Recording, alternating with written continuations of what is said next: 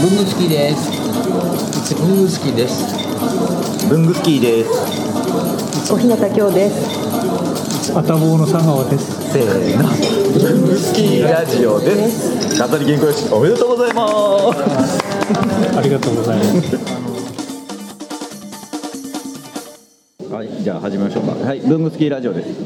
えー、イソット行きました僕ね行けなかったんですよ行けなかったんですか小野さんは行ってました僕もね行けなかったんですよ水曜日に風邪ひいちゃって金曜日に行きまし行ったのねた僕も水木は行けなかったけど金曜日に行きました僕も水木行けなくて金曜日行きましたみんな金曜日だねええ行かない間になんかすごい事件が起きたじゃないですか僕ら的にはまさかね、ツイッターであの速報を見てえ今か今かと待って待ってましたえええ来たーってまさあの日本文具大賞で去年キングオブモングランプリを取った多田さんがテレビ出てましたよね そうだ、出てたらしいね。出てましたそねれをその人にね金曜日会ったんですよ。えーでプロフェッサプーロフェッサー神博士に。えーで神博士にまあ今日やるよって言ったら忙しいからダメだ。プうんあプロフェッサー家業がいロフェッサー会業が忙しいから水曜日は忙しくて来れないという言われたんですよ。せっかく僕はその人を読んでやったら余計面白いだろうなと思ったんですよ今日のゲストは。うん本当おめでとうございます。イソットで日本文具大賞グランプリデザイン部門デザイン部門グランプリじゃあもう一回誰かちゃんと言える人イソットで日本文具大賞をデザイン部門のグランプリを取った佐川さんです飾り原稿用紙飾り原稿用紙の佐川さんですおめでとうございありがとうございますこうやって始まる。ます聞いてくれてるでしょまあ我慢できない人はそこに入り込んでくるあーいや今の黙ってないといけないんだろうな。いやーびっくりしましたねね、グランプリいやー佐川さん的にはうちが取らなかったらどこが取るとか上がったんですかなんか可愛らしさみたいのから言ったらマックスさんのあのホチキスかなと思ったけど、まあ可愛らしさとかじゃなくて、あの審査委員長の川崎先生っていう人のブログをちらっと読んだら、あの時にもう喋ってらしたんですけど、挨拶でもお話しされてたんですけど、デザインっていうのは純粋なデコレーションじゃないんだいう話をされてたんでだから可愛いとかいうので選ばないんだなっていう感じはそのブログを読んで思ったんですねだからもしかしたらマックスさんのあれ可愛い系だからだからちょっと違うのかなっていう感じはその時はやっぱり個人的にはあれが可愛いなと思ってましたよねあの丸いやつはどっちかって言ったらなんか機能性な感じがしたんですよね、あとあのペンとかね、ええルーラーとくっついたペンとかあれなんかもうどっちかっていうと機能性の方がね重視されてる感じがしましたけどね、うん、その辺なのかなと思ってもうあれってまず応募するじゃないですかデザイン部門と機能性部門で自分で選ぶんですかえっとね両方に応募することもできるんですよあああのお金2倍払えばあなるほど両方に応募することもできますそれぞれ募集してあってで応募するっていう形なんであれ何通何何人ぐらい応募されてるんですかざっと来て500とか言ってましたけど500うんで500でそのすあれ優秀賞優秀賞に選ばれるのが5つぐらいですけど部門ごとに5すごいねすご いつだから500のうちの10には入っ最初入ったんはいですよねおーなんかそその500って全部あれ見れるんでしたっけ応募あそれは見れないんじゃ見れないのかねわかんないですけど多分見れないんじゃないね、名だたる大メーカーがですよねここ落ちてるってわけですよですよねえ大手の人から個人の文具メーカーさんまでいろいろ出てるんですねと思いますよえ途中までの途中経過とか来る全然来ないですああ突然突然メールが来るんですあメールじゃない電話が来たのかな僕の時は電話が来て事務局からで優秀賞に選ばれたんでっていう感じの電話が来るへえこれさこうやって喋ってさやばいやつはカットするんだよしますよ、いやそれ優秀賞の電話が来てね、えでいろいろなんだろうこういう手順でやりますみたいなのをえ10分ぐらいかななんか電話で説明されたんですよで1回電話切って、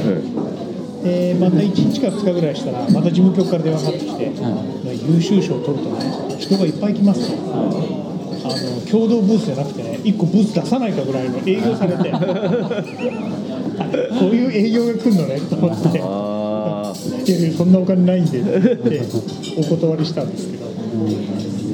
それはカットしなきゃいけない部分でいや別にいいんじゃないすなんか今前振りがあったからいつ頃あれなんですか応募するんですか、そうその応募をね全然するつもりがなくて最初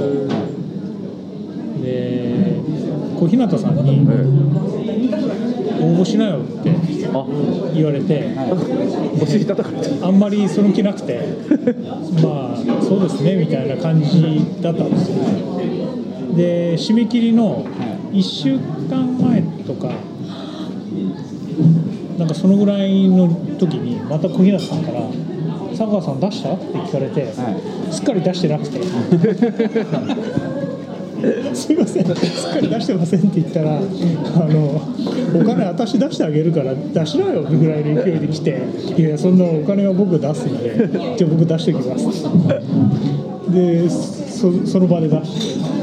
あれ出店者じゃないと出せないいやそんなことない出店者じゃなくても出せるんですよ出店者はその代わりちょっとだけ安いんでうすあその応募する応募時すのる金額がちょっとだけ安くてああなるほどで出店してないところは少し高いんですけど、まあ、ほんのちょっとですよだから今回あのデザインの方で添え踏み線出されてたあそっかそっかそう古で川す志ね子さんは確か出店はされてないんですよ、でまあそこに富士富士山でしたっけ、あれ選ばれてたんで、くだらないなんか新作とかで自分で試作みたいなの作って応募できちゃうのできちゃうあ一応め発売してなくてあっていうか発売予定とかえっとね、7月去年の前の年の多分イソット終了後に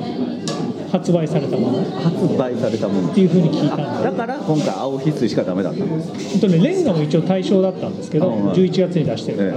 10月の末ぐらいに出してるんで、えレンガも対象だったんですけど、まあ、イソット夏だから、だからまあ水色の方がいいかなっていうんで、全てがパシパシとあまた水色の方にしたんですけど、飾り原稿用紙っていうそのシリーズで出すのはまた違まあうできないですよできないんだその7月何日以降っていうのがあったんで飾り原稿用紙自体は5月の末ぐらいにだから例えばその青翡翠を出した時に飾り原稿用紙アソートセットっていう作ってれ作って出すっていうのはあり全色全色入れて作って出せばできなくはないと思うんですけどねリニューアルされたものとにも OK って聞いたんであーまあそれがねそそうだったらなってたかどうかは分からないですけど今や回っぱり単品だから単品だからってよいりう際の立ったと思いますけどねブレずに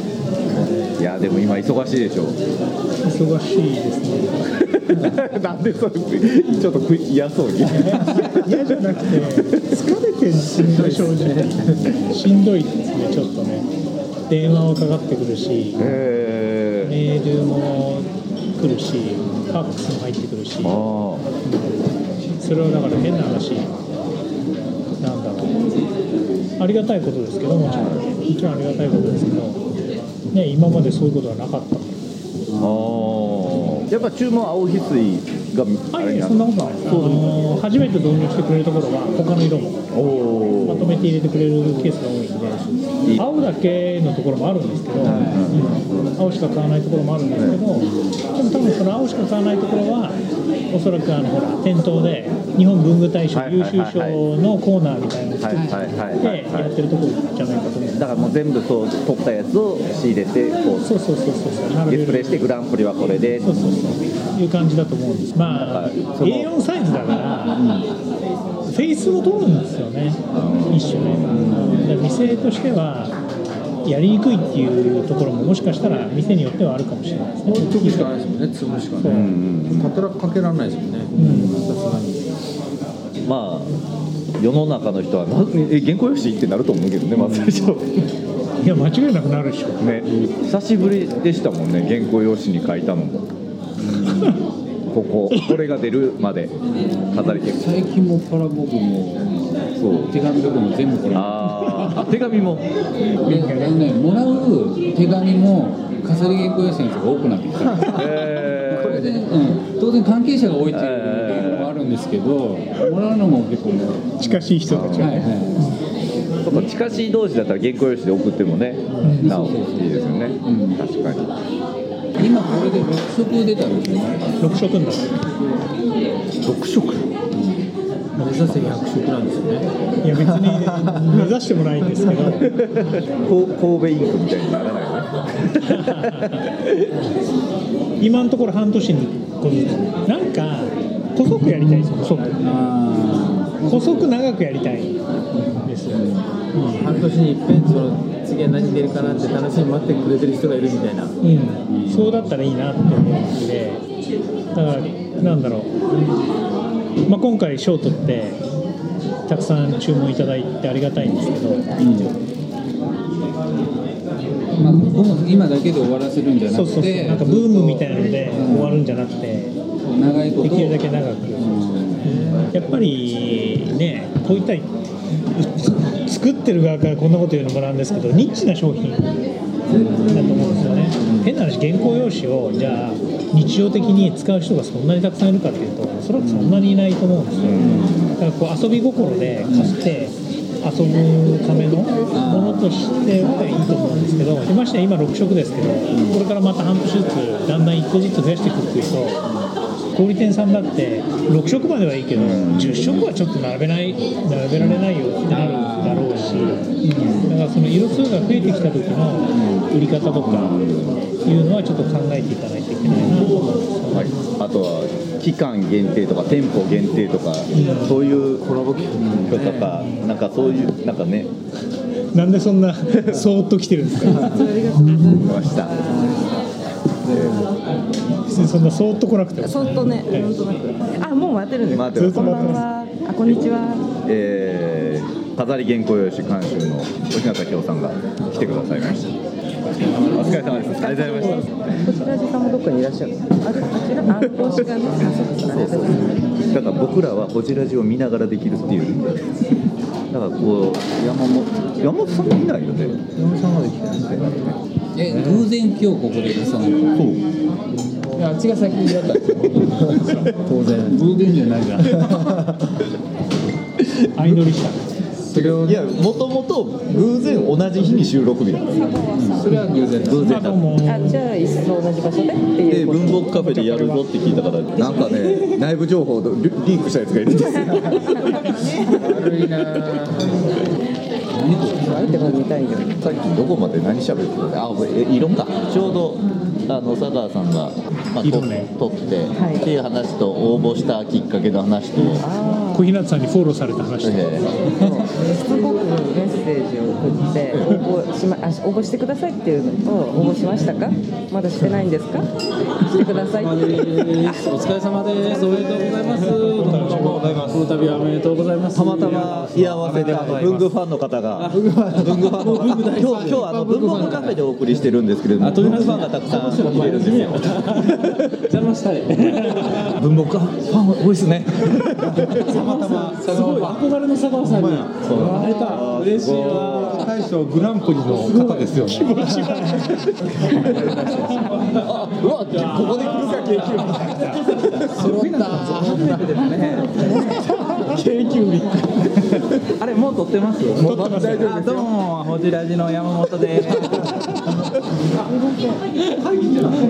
はまた回してくれないあの山本さん待ちだった。あ文房具カフェ欲しいんですよ。ー文房具カフェをこじるへーじゃ邪魔したい。ここまででもう進めちゃうんですね。はい上がりま僕すか。も後でやる。文具好きです。文具好きです。せーの。文具好きラジオです。ありがとうございます。大阪のノリですよ関西のノリ